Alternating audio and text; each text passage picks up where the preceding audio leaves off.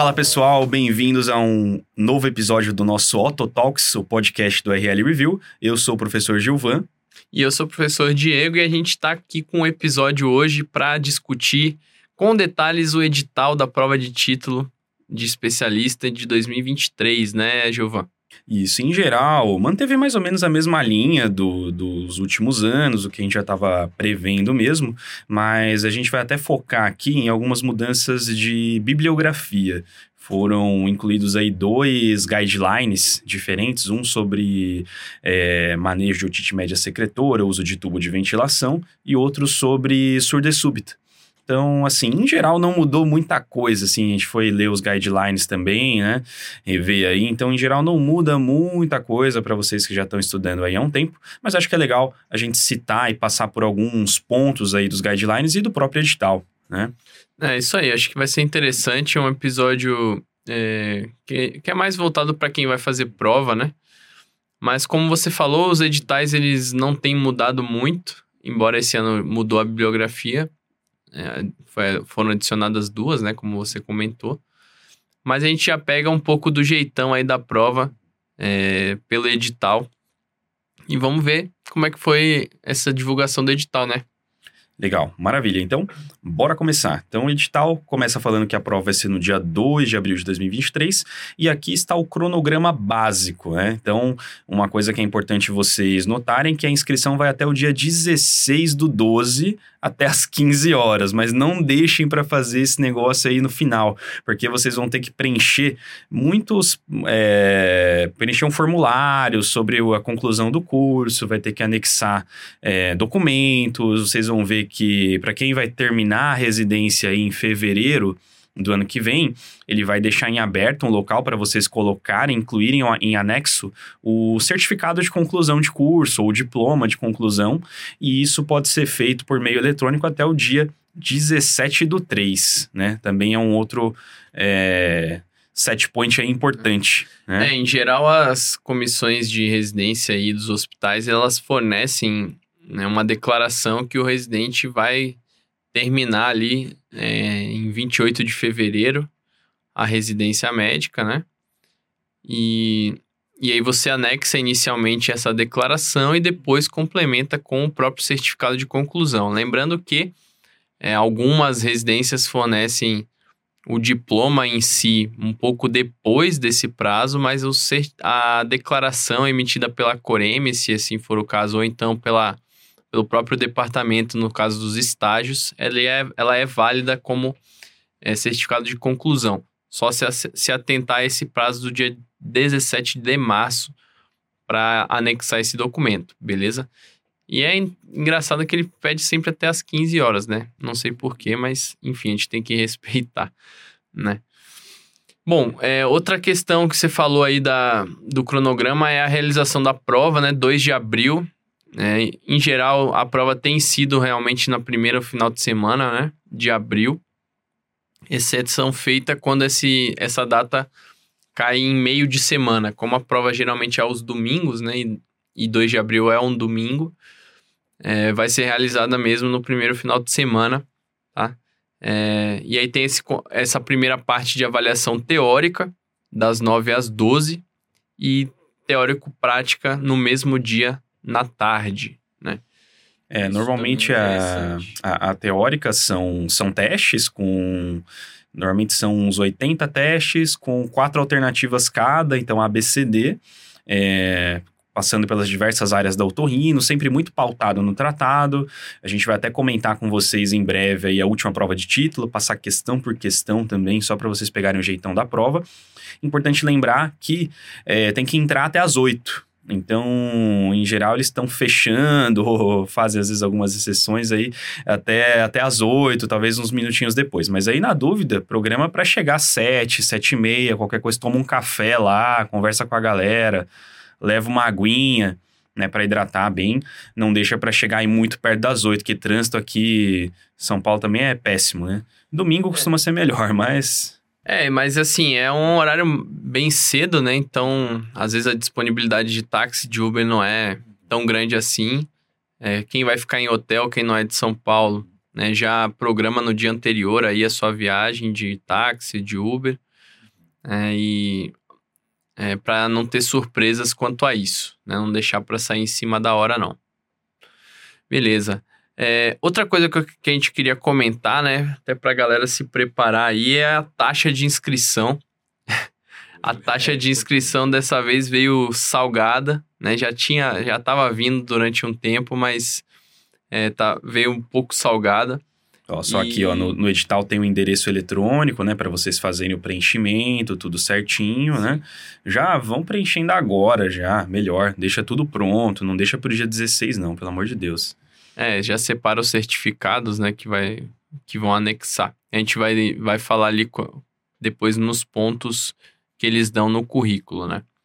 E aí a taxa de inscrição, ela tem desconto da taxa para quem é sócio da ABOL ou da Associação Médica Brasileira, né? É, então fica uma taxa de R$ 1.600 para associados. E para quem não é associado é 3.700, então mais do que o dobro. É, e lembrando que a associação para residente não chega nesse valor aí, nessa diferença. Então vale a pena se tornar associado da BOL. Acho que eu recomendaria se associar mais à BOL mesmo, né? Já que tem alguns outros benefícios para quem se associa, né? Você tem acesso a cursos com desconto, tem acesso aos termos de consentimento de cirurgia, né? Para depois você exercer sua, sua prática aí privada. E, é bem mais barato para residente do que essa diferença aí de R$ 2.100, né? Então vale muito a pena fazer a associação. É meio que uma, uma obrigatoriedade aí que o edital coloca pela questão financeira. Na nossa época, você lembra quanto foi o valor? Eu acho que foi uns 500 com desconto. É, acho que foi por aí. 500, não, 600. Não lembro muito, não. acho que muito deu uma aumentada não. aí. Mas a... foi bem mais barato do que isso. A inflação dos últimos anos. É. E aí você tem que e, é, efetivar o pagamento, né? E ele coloca essa observação de enviar o comprovante também até as 15 horas do dia 16 de dezembro, tá bom? É importante isso para quem aqueles que deixam para pagar o boleto no dia tem que enviar o comprovante aí até as 15 horas, tá? Não esqueçam disso. E é boleto ou Pix, não aceitam cartão até onde eu saiba também, até onde está escrito aqui também, pelo menos. Isso. E a gente chega na parte de currículo, né? Currículo é, é sempre um campo que muita gente tem dúvida. Acho que dessa vez o, é, o edital ele traz a tabela de pontuação bem mais clara. Né? Na, na nossa época ficava na dúvida do que seria pontuado, do que não seria, mas os itens avaliados eles colocam de forma bastante, é, bastante clara dessa vez. Né? E a gente tem aí né? Então, por exemplo, na, nas, na questão da própria residência, você tem vaga oficial de residência, que é credenciada pela, pela Comissão Nacional de Residência Médica, né? E é reconhecido e avaliado pela Associação Brasileira durante três anos, pontuação máxima aí que é quatro, né? É, assim como as, os serviços de especialização que são reconhecidos pela Associação Brasileira, que tem três anos e regime de tempo integral, com essa carga horária mínima de 8.640 horas. Né? Esse tipo de informação você vai receber lá no seu certificado. Né? O próprio site da BOL né, tem os serviços lá listados e reconhecidos. Né? Então, se você tiver em dúvida de, de, de que seu, se o seu estágio, se a sua residência tem avaliação pela BOL, a própria BOL fornece esse, esse, essa informação no site. É, e é bom ver com a secretaria do departamento de vocês que eles coloquem esse número de horas, né? Nem que seja, ah, fez o estágio com o 8.640 horas, nem que eles não saibam exatamente, mas com certeza, se é reconhecido pela BOL, tem mais que isso. Então, é bom ter isso no documento também para não sobrar dúvida, né? Isso. E aí, outras, outros serviços aí que ele coloca, é, é, vagas de residência médica que não são avaliadas em serviços não avaliados pela BOL, ganha metade, né? Dois, dois pontos e aqueles não reconhecidos pela comissão de residência. Né? Não os as vagas de estágio não oficiais, sem reconhecimento pela BOL. É, e não avaliados não recebem pontuação, né? bem como é, aquelas vagas de residência não credenciadas pela Comissão Nacional de Residência Médica. Interessante que ele fala, é, dá um ponto aí para quem exerce a otorrino num período mínimo de seis anos com comprovação, né? Então tem que ter uma declaração de um otorrino, né, ou do próprio serviço dizendo que você atua na área. E aí você vai ganhar um pontinho. Lembrando que o máximo aí é quatro nessa categoria. Ele passa para os trabalhos publicados ou capítulos de livros, né? Então tem que ser um trabalho. Não vale aquele trabalho da, da, da, graduação, da graduação de urologia. Até né? porque tem que ser. É, eu tinha dois trabalhos de urologia, não, não, não rolou, né? É, assim, tem que ser um trabalho em otorrino e tem que ser após a graduação em medicina. Você pode até fazer assim: você concluiu sua faculdade, aí ficou um tempinho ali para entrar na residência. Se tiver um trabalho aí na área de otorrino, serve também e desde que seja numa revista indexada, né, nas principais plataformas aí, PubMed, é, Lilacs, Cochrane e Cielo, por exemplo. Se você for autor principal, ganha um ponto, se for coautor, ganha meio ponto. Isso, e bem como o capítulo de livro também tem que ser em otorrino e após a graduação. E aí essa categoria recebe um ponto, né? É, agora a gente está muito em cima, mas assim, se você conseguir publicar, às vezes, um caso clínico rápido aí, é, às vezes até um você relato, consegue né? um relato, é. relato de caso. Ele não, não, não tem a exigência do tipo de trabalho, né? Então, às vezes, um relato de caso aí mais rápido dá certo. Os congressos. Congressos realmente era foi uma dúvida muito grande na nossa prova, por exemplo. A gente sabia que é, a participação no congresso da própria BOL é, era o que era pontuado e da Academia Americana, né? Mas é, é, esse edital trouxe aí algumas adições, como por exemplo, né, o Congresso Mundial e o Congresso Europeu de Otorrino, além do Pan-Americano.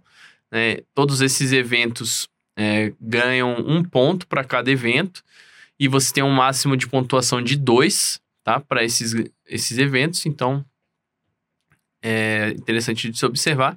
E aí depois ele ele inclui aí o Combined Meeting e outros congressos também como possíveis pontuações, como o da Fundação, o Rhinology e os regionais, né?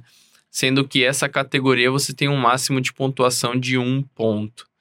É, e lembrando que tem que ser congressos aí, esses outros congressos, após a graduação em medicina, né? Na verdade, todos eles. É. E esses outros congressos, o Combine, o Congresso da FOL, o Rhinology, são todos cariocão, todos apoiados pela ABOL. Então, esse etc. pode incluir outros congressos ou outras atualizações aí que não necessariamente estão na lista. Então, se você tiver algum comprovante, não tiver totalizada a pontuação total, vale a pena mandar. Né? E às vezes também, se for em dois congressos brasileiros em anos sequenciais, por exemplo, você pode mandar também como congressos brasileiros diferentes que normalmente pontua também. É isso aí. É, nas, por fim, nas atividades científicas, ele coloca aí os cursos teórico-práticos, né? É, 0,25 pontos é, como pontuação máxima. Na, na, verdade, um ponto e meio, né? Para essa categoria toda, mas cada curso teórico-prático você vai receber 0,25. E para tema livre, o pôster 0,25 para cada evento. Né? Então, após a graduação, e tem que ser em otorrino também. Né? E aí você atinge um ponto e meio no máximo para esse conjunto de, de coisas. Perfeito. Para quem é R2 agora, vale a pena ficar de olho nisso aí. Já pega o próximo congresso da BOL, já manda 4, 5, 10 casos. e aí você pode pontuar aí por, por cada pôster também. Exatamente. Né? Lembrando que é, a gente vai comentar isso depois, mas a gente. A, a BOA exige aí pelo menos seis pontos nessa categoria de currículo para aprovação, tá? Não, a gente vai detalhar a média lá em, mais para o final. É, e o, UP, Upstart ou Up A, Z, que são cursos também do site da BOL, pontua mais meio ponto. Isso aí. E aí você tem um total de 10 pontos, né? Lembrando que são seis aí no mínimo, beleza? E aí chegamos realmente à grande mudança no, no edital deste ano, que foi a adição dessas duas referências, né? É, a bibliografia básica é a de sempre, é o Tratado de Otorrino e Cirurgia da própria BOL, foi publicado em 2018, é o tratado que a gente utiliza como base aí nas discussões, além da patologia oral e maxilofacial, né, também. É, já um, um livro bastante consagrado dentro das provas da, da, da BOL, que foi publicado em 2009. É, e aí ele adicionou dois guidelines, o primeiro de timpanostomia e tubinho em crianças, que foi publicado na Otolaryngology, Otolaryngology Head and Neck Surgery em 2022, tá? Então bastante recente este guide, essa atualização desse guideline, né? E um guideline de, também de atualização para surdez súbita, né? que foi publicado já um pouco mais, mais atrás, em 2019. E eu achei que foi uma boa, é, uma boa adição né? dessas duas referências. A gente sabe que o nosso tratado ele tem algumas né, questões é, de redação, de alguns capítulos, algumas informações que talvez sejam conflitantes com uma literatura mais recente. E eu acho que para esses dois capítulos, essas adições foram importantes. O que, que você acha, Gilvan? Ah, eu achei também. Eles são mais atuais que o tratado, então né, você já pega ali um parâmetro de atualização, embora, grosso modo, não tenha mudado tanto o manejo, é, e ele deixa menos dúvidas, né, porque vocês vão ler os capítulos do tratado e às vezes eles são é, um pouco mais liso, assim. Então, às vezes, ah, você pode fazer ou não fazer uma coisa, e às vezes não, não, não é isso que a literatura prega exatamente. Então, acho que serviu para tirar dúvida, né? Então, para conseguir formular a questão melhor também. É. E para quem está ouvindo, talvez, é, dependendo do tempo, a gente já terá divulgado aí. É, essa, a gente vai fazer uma, uma mini aulinha né, dessa, desses, dessas duas atualizações para quem tiver acesso lá no nosso grupo ter acesso né, e poder revisar nos momentos antes da prova, né? É, hoje a gente já vai comentar um pouquinho também, mas é. a gente vai fazer a aula completa aí para vocês no, no grupo do WhatsApp também. E aí é interessante que ele coloca, né, nesse parágrafo único, né, a observação, e aí ficou um pouco dúbio no edital, né, ele coloca o livro de eletrofisiologia, vias auditivas e vestibulares e monitoramento intraoperatório como uma referência, mas não está na bibliografia preconizada. E fala que tanto as informações contidas nesse livro, bem como as informações contidas nos guidelines, elas vão ser predominantes ou preponderantes em relação às informações contidas no tratado. Ou seja, se houverem informações que sejam conflitantes entre essas referências, o que vai prevalecer são esses guidelines e esse livro aí de eletrofisiologia, né, que é um livro também publicado e apoiado pela BOL. É, sendo bem sincero, não acho que vale a pena, né? Acho que o Gilvan compartilha da opinião. Não acho que vale a pena a gente parar agora nessa altura do campeonato para ler o livro para a prova. É um livro muito bom, eu tenho esse livro. É um livro muito bom para estudo de eletrofisiologia? Mas para a prova, talvez o tratado seja é, suficiente para as questões que a gente tem visto aí de, de, de prova, né, João? É. Eu acho que é um livro bem bacana, assim, para quem quer se aprofundar no assunto, tem mais tempo, ou usar ali aquele livro de referência ali quando tiver alguma dúvida. Mas pensando em prova, não vale a pena vocês lerem agora. Vale a pena focar no tratado mesmo, focar em questão. Os guidelines a gente vai montar aula para vocês, vale a pena estar tá ciente, mas o livro inteiro, assim, vai, vai, vai é, exigir muita energia e muito tempo para vocês lerem. Né? O livro é ótimo, vale a pena né, quem quiser comprar também, ter, mas não, não, não para agora, assim, pensando na prova. Né? É isso aí. Bom, é... em relação às avaliações, a gente comentou, né? Dia 2 de abril, chegar no local antes das 8 horas, tá? E uma informação interessante da gente observar é que não pode utilizar documento digital, viu, pessoal? Muita gente está acostumada aí com CNH digital, CRM digital, mas não vai ser aceito, tá? Como documento oficial. Tem que levar o documento físico. Tá bom? Documento com antes foto. das 8, documento original com foto. Eles normalmente deixam uma chave com uns armáriozinhos para você guardar o celular, guardar as coisas que não são permitidas. Então você pode ir com seu celular para lá, mas você vai ter que guardar, né? É, e assim, vai ser lá no Centro de Convenções Frei Caneca, que fica dentro do shopping Frei Caneca mesmo. Então vocês vão entrar no shopping, vão até o final do corredor, virar à direita, acessar alguns elevadores, né? Se eu tô lembrado. É. Eu não sei, é, acho que é lá no, é no quarto andar, né? E eu acho que o acesso mais fácil ali ao Frei Caneca deve ser de Uber mesmo, é, né? É, normalmente o metrô não fica muito perto ali para ir andando. E é meio perigoso, né, também. É. Às vezes de manhã ali tem saída de festa, uma galera meio estranha. Né? Então é mais seguro chegar no táxi, no Uber, se, ou então se estiver muito pertinho ali de algum hotel. Hum, confesso que não conheço muita região, mas aí dá pra ir a pé. Mas fora isso, melhor não arriscar. É, você falou lá no início do café, lá é um shopping, né? Então tem pouca coisa aberta essa hora. Às vezes eles abrem é, tem um Star, eu lembro que tem um Starbucks ali, tem um café, mas eu não sei se nessa hora vai estar tá aberto. Então, não não aconselho deixar para arriscar comer lá. Tá? Acho que talvez seja melhor comer antes ou levar alguma coisinha lá. É, bom, serão 80 questões, né? A gente tem aquelas duas partes de avaliação teórica e prática. Né? A teórica em si são 3 horas de duração, 9 às 12, e são 80 questões, conforme a gente já vem, vem tem, tem, tem visto aí nos últimos anos, e quatro alternativas sendo uma opção correta. Né? Todas têm o mesmo valor das questões é, teóricas, tá? Na teórico-prática, é, já são casos clínicos, tá certo? E tem duas horas de duração. Lembrando que vai haver uma pausa aí de 60 minutos para o almoço e esse almoço não está incluído na taxa de inscrição lá, viu, pessoal? Vai ter que, vai ter que comer lá. Então, se apresentar às 13 horas, tá? O início da prova é 13 e 15, vai até 15 e 15, tá? É interessante observar que ele não coloca quantos casos clínicos, né?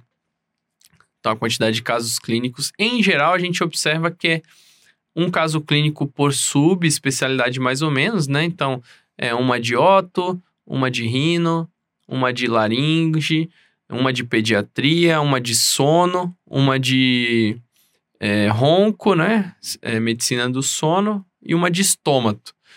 É, não sei se eu esqueci de alguma.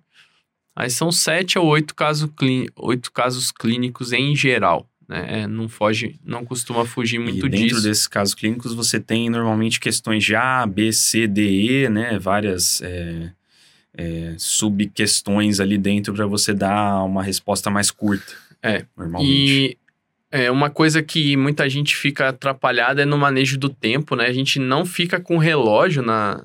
Você não pode estar tá com relógio na hora, né? Nem celular, obviamente. É, o controle do tempo é importante, você pode acionar um fiscal ali para saber a hora que tá. É, mas principalmente na questão teórico-prática, a gente não volta a letra. Né? Na avaliação teórica, você pode voltar as questões teóricas. Na teórico-prática, ela é bem sequencial e você não consegue voltar. Então, não é aquela coisa de você ver a alternativa depois para tentar dar uma pescada no, é. na, na, no que é e voltar para responder. Tem que responder. É, isso é muito importante você falou. Isso acontece justamente porque o caso clínico ele vai te dando opções. Então, ah, qual exame você vai pedir? Aí você vai colocar tomografia. Daí na questão seguinte ele te mostra a tomografia e pergunta o diagnóstico, por exemplo. Então não faz sentido você voltar, né? Porque você teria a resposta pela outra alternativa. Por isso que acontece. Então, assim, é... não sabe, não fica enrolando, né? Principalmente na na, na, teórica ali, que são mais questões, então não sabe, pula, ou mar, é, dá, dá para você colocar como ela não respondida e você voltar depois, né? As respondidas ficam em verdinho, depois você consegue ver ali no mapinha se você respondeu ou não aquela e voltar, se eles mantiverem a mesma plataforma, né? Isso. E aí, beleza. É, uma informação aqui que eu, que eu vi agora é que a, na, na avaliação teórica a BOL vai fornecer água, barra de cereal e chocolate, tá bom? De manhã, mas de tarde não vai ter nenhum alimento, tá certo? Quem quiser pode levar, tá certo? É, acho que da, da parte de avaliação é essa, né? é, não levar nenhum adereço eletrônico, né? Não pode relógio, não pode chapéu, protetor auricular, nada disso. Óculos escuros também não. Cuidado com lente transitions, né? É. Documento físico, né? É, não vai ser, de novo, não vai ser, não vão ser aceitos documentos digitais. É, se o candidato for identificado com qual, quaisquer desses itens, aí ele está automaticamente eliminado, tá bom? Então não vamos dar mole aí nesse aspecto. Deixa tudo em casa, só leva o básico lá. É, também não é para ficar falando com outro colega durante o exame, qualquer dúvida tem que chamar o fiscal, né? Não fica falando entre si, porque eles podem considerar isso como troca de informação também. melhor evitar qualquer bobeira. Isso.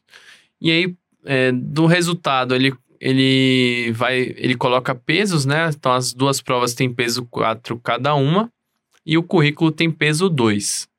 É interessante falar da média, né? Ele para aprovação ele é, é média ponderada, né?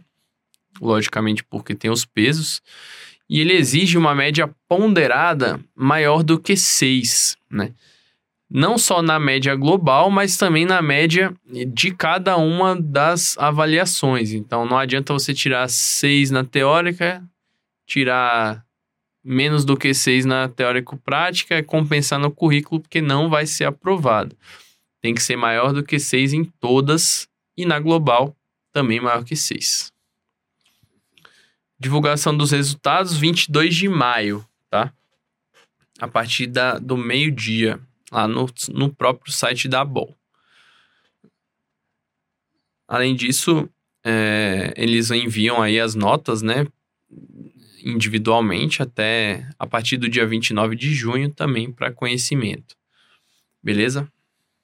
É, e é importante para quem é residente já vai economizando aí também, é, que aí, além do, da taxa de inscrição, vocês vão ter que pagar o, o valor para a confecção do título de especialista, que é um, é um esse valor fixado em 850 para os sócios da MB e em 1.275 para quem não é sócio da MB.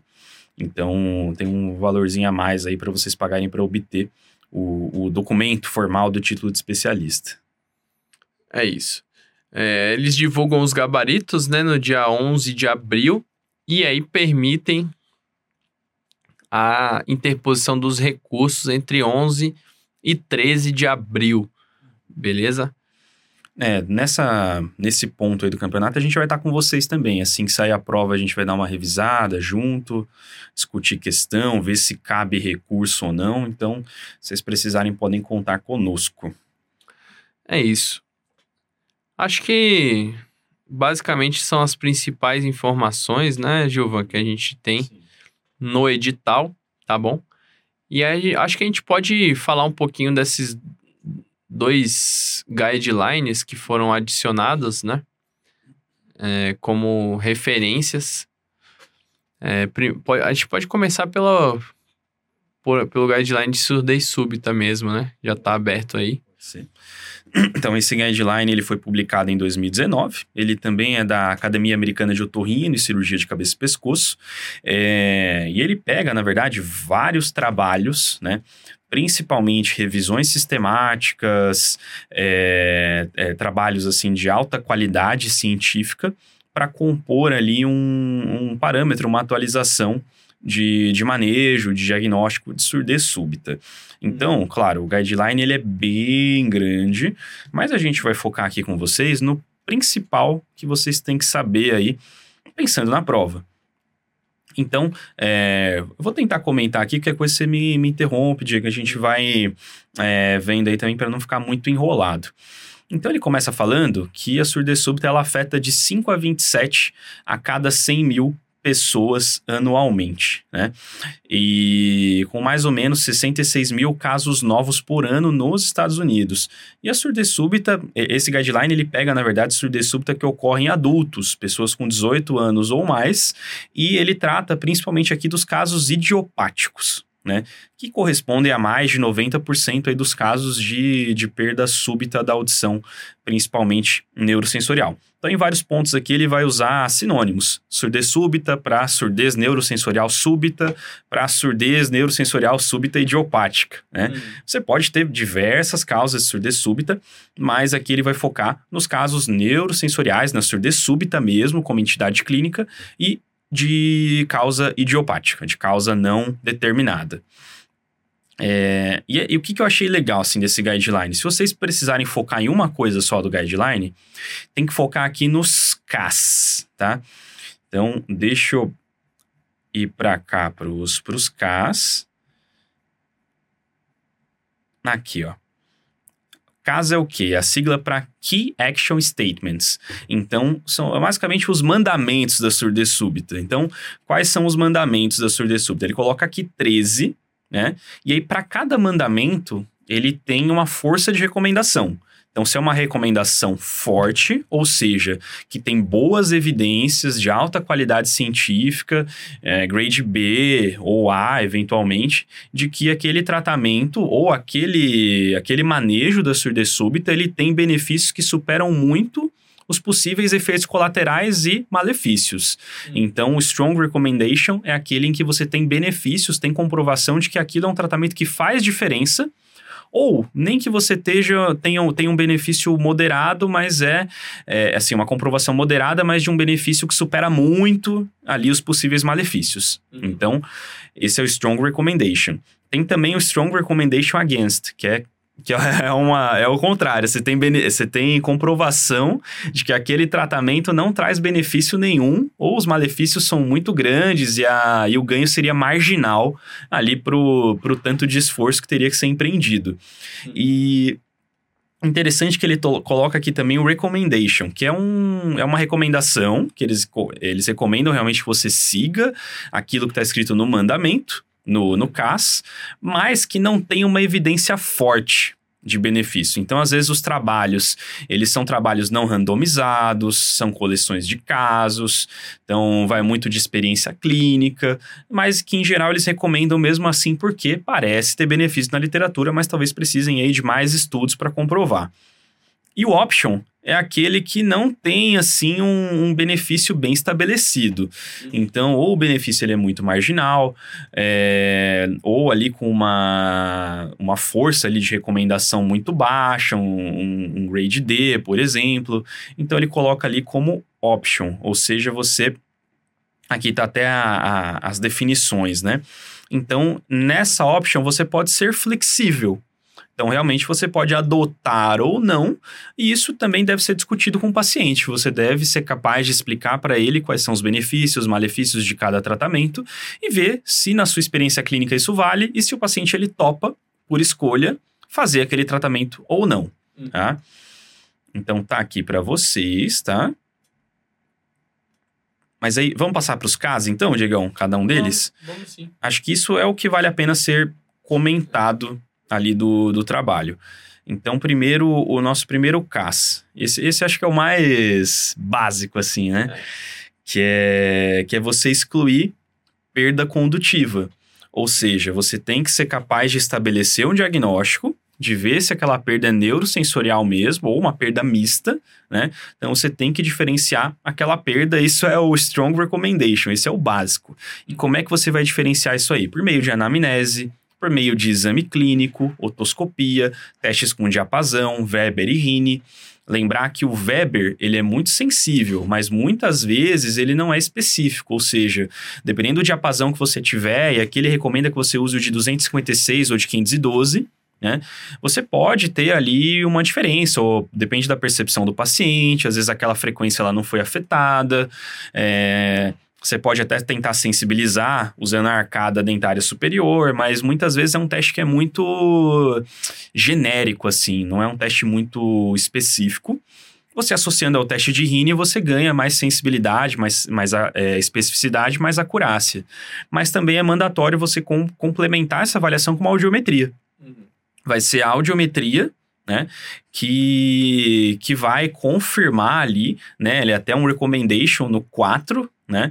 Porque ele é um recommendation, não strong recommendation. Porque com base na história clínica, teste de apazão, você já vai empreender ali uma hipótese e um tratamento. Então você não precisa da audiometria num primeiro momento para dar o tratamento, tem que já tratar logo, mas a audiometria é importantíssima ali para você fechar o diagnóstico. Lembrando, quais são os critérios para você definir uma surdez súbita? É toda a perda de audição que ocorre subitamente, dentro de um intervalo ali de 72 horas, em que você tem uma perda de 30 decibéis ou mais em mais de três, três frequências ou mais consecutivas. Então, não é qualquer perdazinha que você considera surdez súbita. Embora ele até coloque aqui no guideline que esse é o critério ali com base em estudos, mas se você tiver um paciente, às vezes, que tem menos de 30, duas frequências, você vai acabar tratando também, né? Já que você pode ter ali um caso que foge à definição e você não vai deixar aquele paciente sem um possível benefício de tratamento. É isso aí. É, eu achei que esse guideline trouxe algumas informações bem relevantes, né? E e essa divisão aí de strong recommendation, os key action statements, é bem interessante, né? Como ele traz.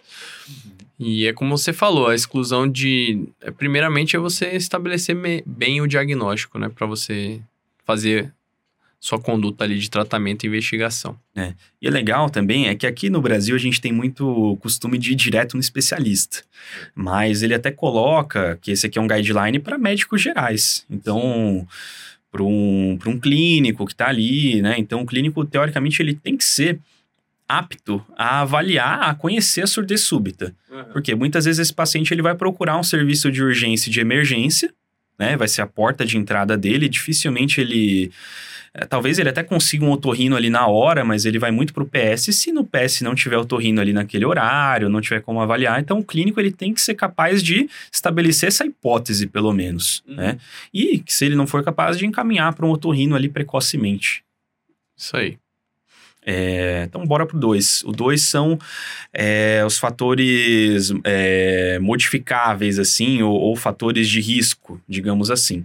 Então, é uma recomendação que vocês peguem esses pacientes e acessem a presença de, de quadros de surdez súbita prévios ou de surdez súbita bilateral, episódios recorrentes, ou ver se o paciente não tem nenhuma alteração neurológica focal. Então, daí que é importante fazer um exame neurológico completo nesses pacientes, acessar todos os pares cranianos, fazer o exame da tontura, né? Protocolo HINTS é até bem comum, cerca de 30, 40% desses pacientes vão ter tontura associada. Quase 100% vão ter zumbido associado também à, à sensação de perda auditiva súbita.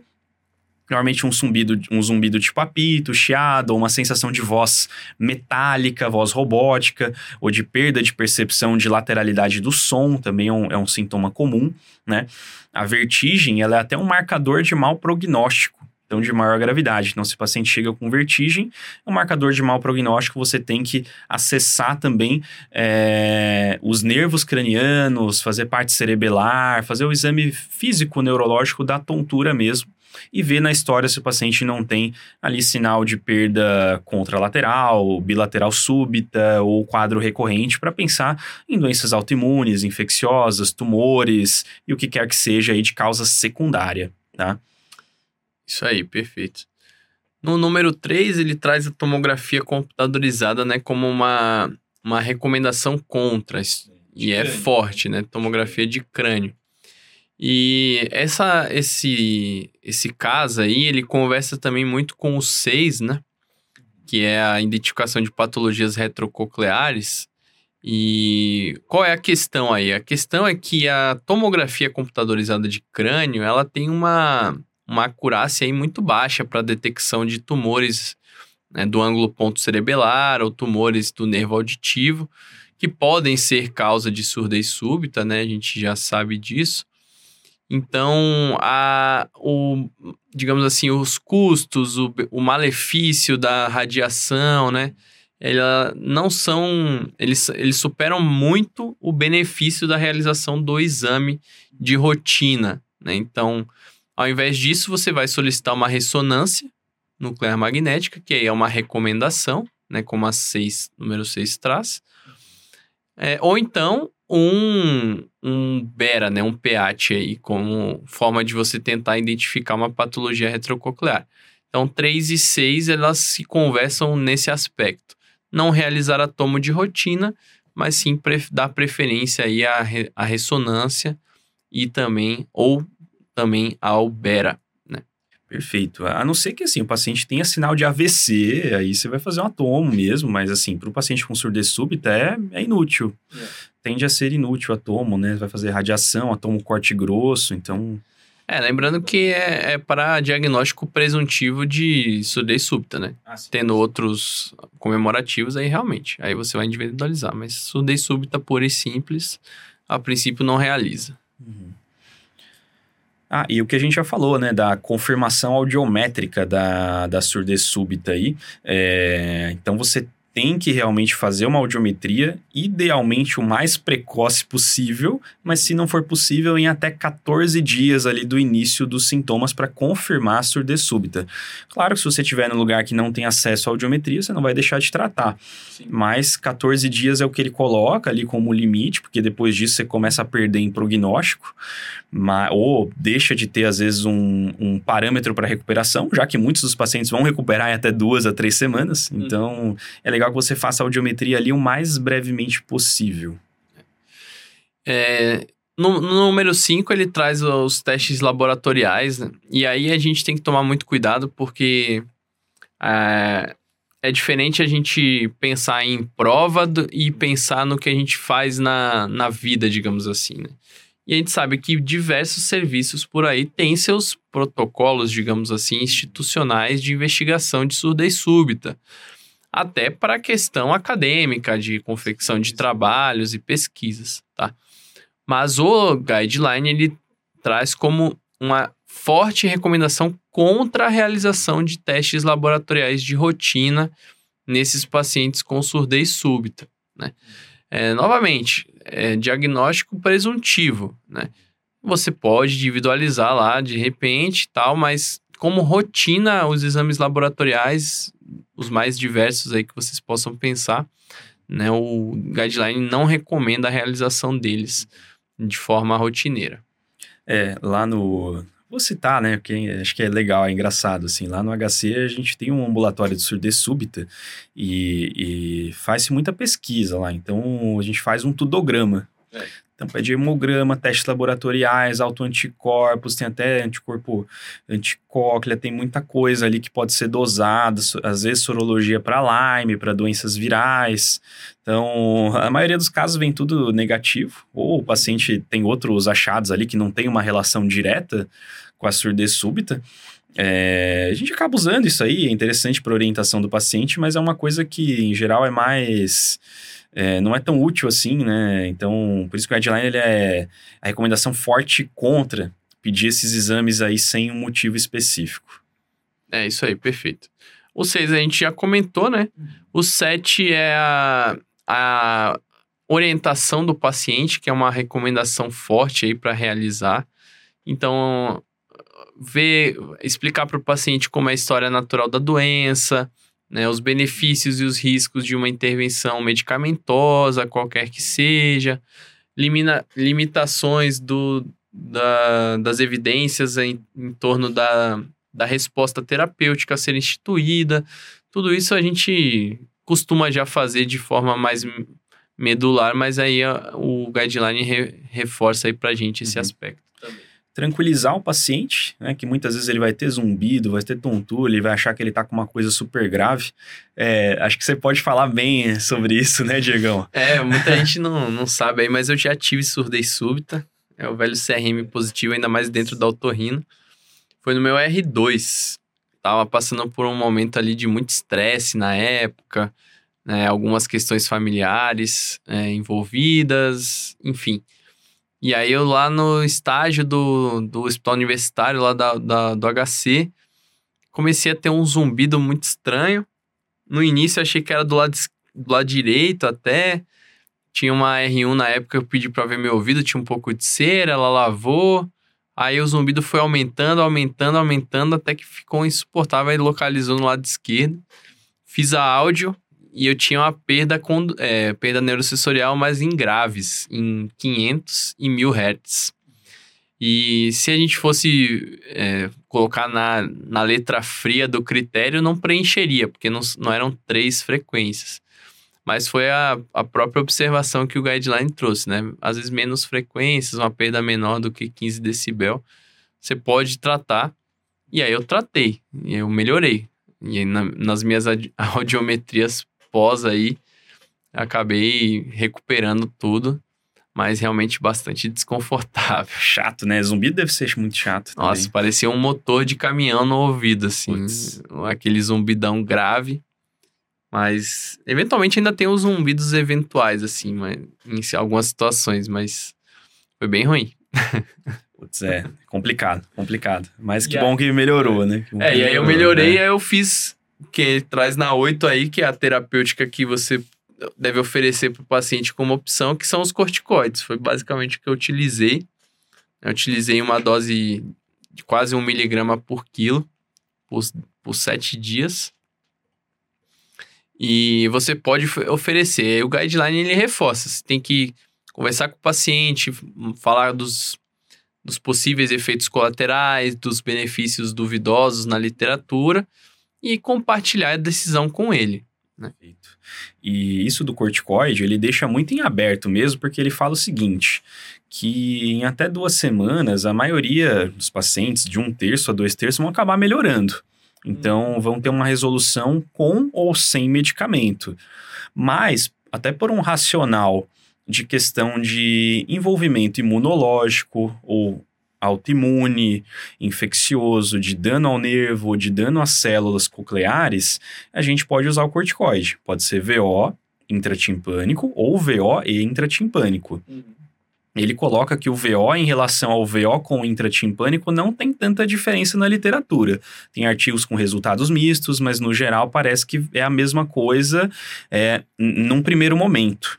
Né? E o que, que ele coloca? Você pode começar com essa dose, a prednisona, 1 miligrama quilo dia, indo ao máximo ali para 60 miligramas por dia. Ele recomenda que você use essa dose máxima é, é variado, mas ali por uns 7 a 10 dias, mais ou menos, e você pode ir desmamando a cada, a cada 2 a 5 dias ali, reduzindo a dose do corticoide, né? Mas é importante que você mantenha ali um período grande ali, em torno de 10 dias com a dose máxima, embora cada serviço tenha o seu protocolo, isso possa variar. Você pode fazer isso com metilpred, pode fazer isso com dexametasona também. Seria ali 60 miligramas de pred ou 10 miligramas de dexa ou 48 de metilpred, também estaria correto. Dose alta no talo ali, por uma, duas semanas e aí vai reduzindo aos poucos. Por isso que ele coloca dos efeitos colaterais, tem que falar de é, efeitos pressóricos, fraturas, glaucoma. Então não é tão simples assim, né?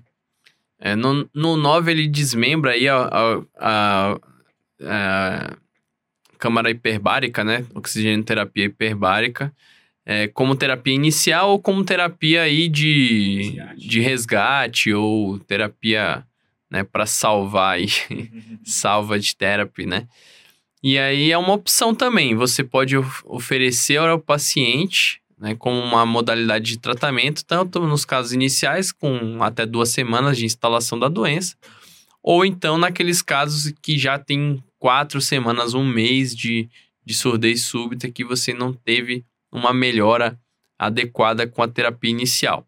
Também é uma opção conversar os custos, né? Uh, os possíveis contraindicações, efeitos colaterais, mas é uma opção também. É, e as modalidades são variadas, você pode fazer várias sessões seguidas, tem que monitorizar também disfunção tubária, que tem muita na oxigenoterapia hiperbárica, pode ter hemotímpano, eu já vi nos dois casos de hemotímpano pós é, câmara hiperbárica, mas o racional é você melhorar a, meio que a diluição do oxigênio na corrente sanguínea e melhorar a perfusão ali daqueles tecidos, levar mais oxigênio, então nos casos isquêmicos você teoricamente poderia ter um benefício, mas sempre, sempre combinado com o corticoide. Você não entra sozinho com a câmara hiperbárica. Isso. E é uma opção. Né? É, corticoides intratimpânicos também como medida de resgate, tem recomendação dessa vez, não é uma opção, né? Como você falou, uma opção inicial. É, mas como terapia de resgate, aí sim é recomendado mesmo. para aqueles casos que tem até seis semanas aí de instalação dos sintomas e não tiveram uma resposta em, completa à sua terapia é, oral, com câmara hiperbárica, conjunto ou o que for, né? Então, é uma recomendação você fazer corticoide intratimpânico nesses casos. Legal. E aí, varia bastante. Você pode usar uma ampola de dexametasona em, em diluições variadas, concentrações variadas, né? Até betametasona também. Beta, metilpred. Eu vejo o pessoal fazendo mais com Dexa. E aí você faz mesmo com o paciente no, no consultório, é, acordado, pode até dar uma anestesiadinha tópica, faz o furinho ali, injeta. É, aí são várias formas de fazer. O Guideline coloca aqui de 0,4 a 0,8 ml na orelha média, ou que a gente vê os nossos Até professores falarem até abaular, né? Exato. O paciente vai sentir, em geral, se ele tiver a tuba funcionante, um gostinho diferente na, na garganta. É, e quanto mais concentrado for a preparação daquele corticoide, teoricamente é melhor. E aí você teria uma disseminação daquele corticoide pela janela redonda para o espaço perilinfático, isso diminuiria a reação imune local ali e teoricamente você preservaria mais a audição. Tem alguns estudos falando que você consegue ali um ganho de 10 decibéis ou até um pouco mais ali com essa terapia de resgate, Uhum. que, né, assim, por mais que seja um ganho ali 10 decibéis, parece não, não ser tanta coisa na audiometria, mas para o paciente pode fazer muita diferença.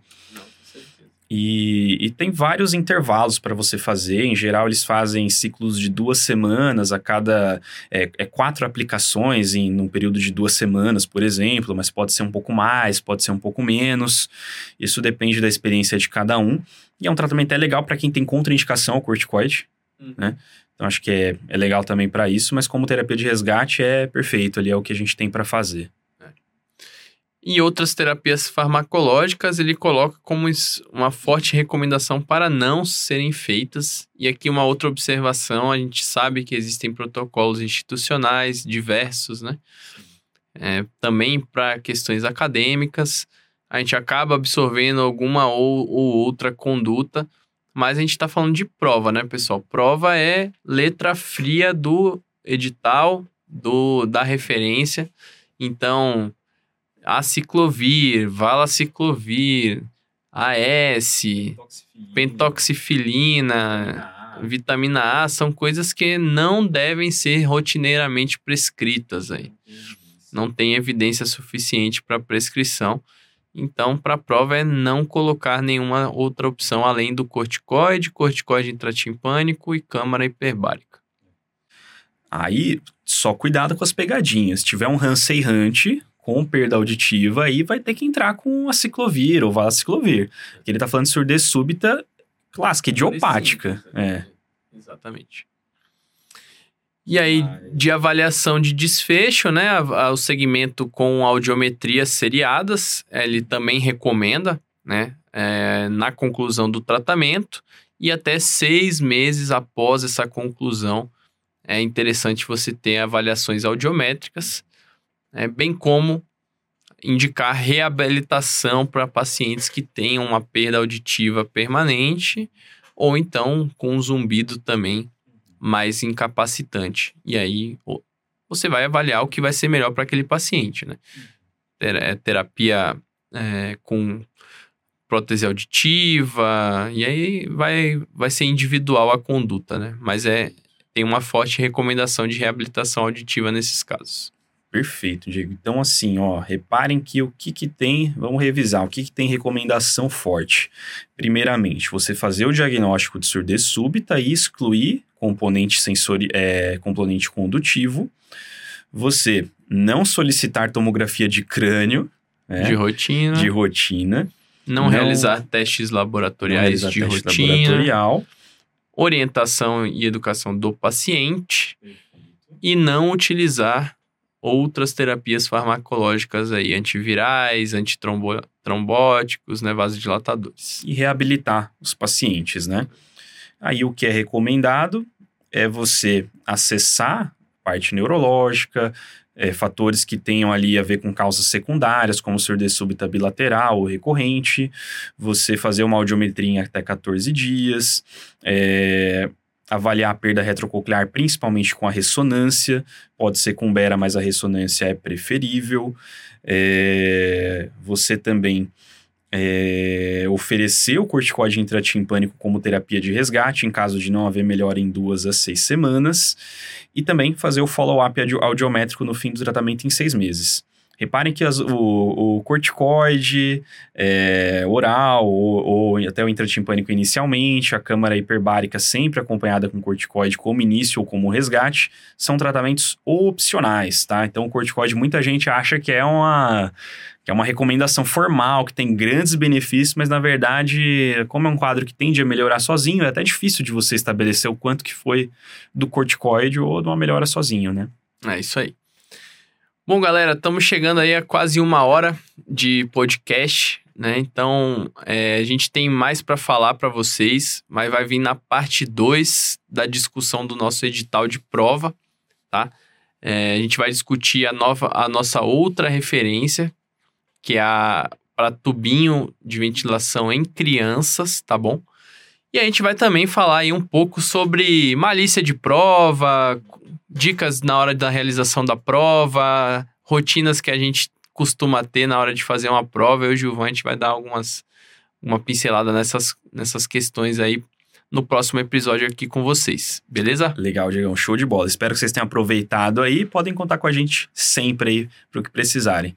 É isso aí, galera. Esse foi mais um Talks. Até o próximo. Valeu. Até o próximo aí, galera.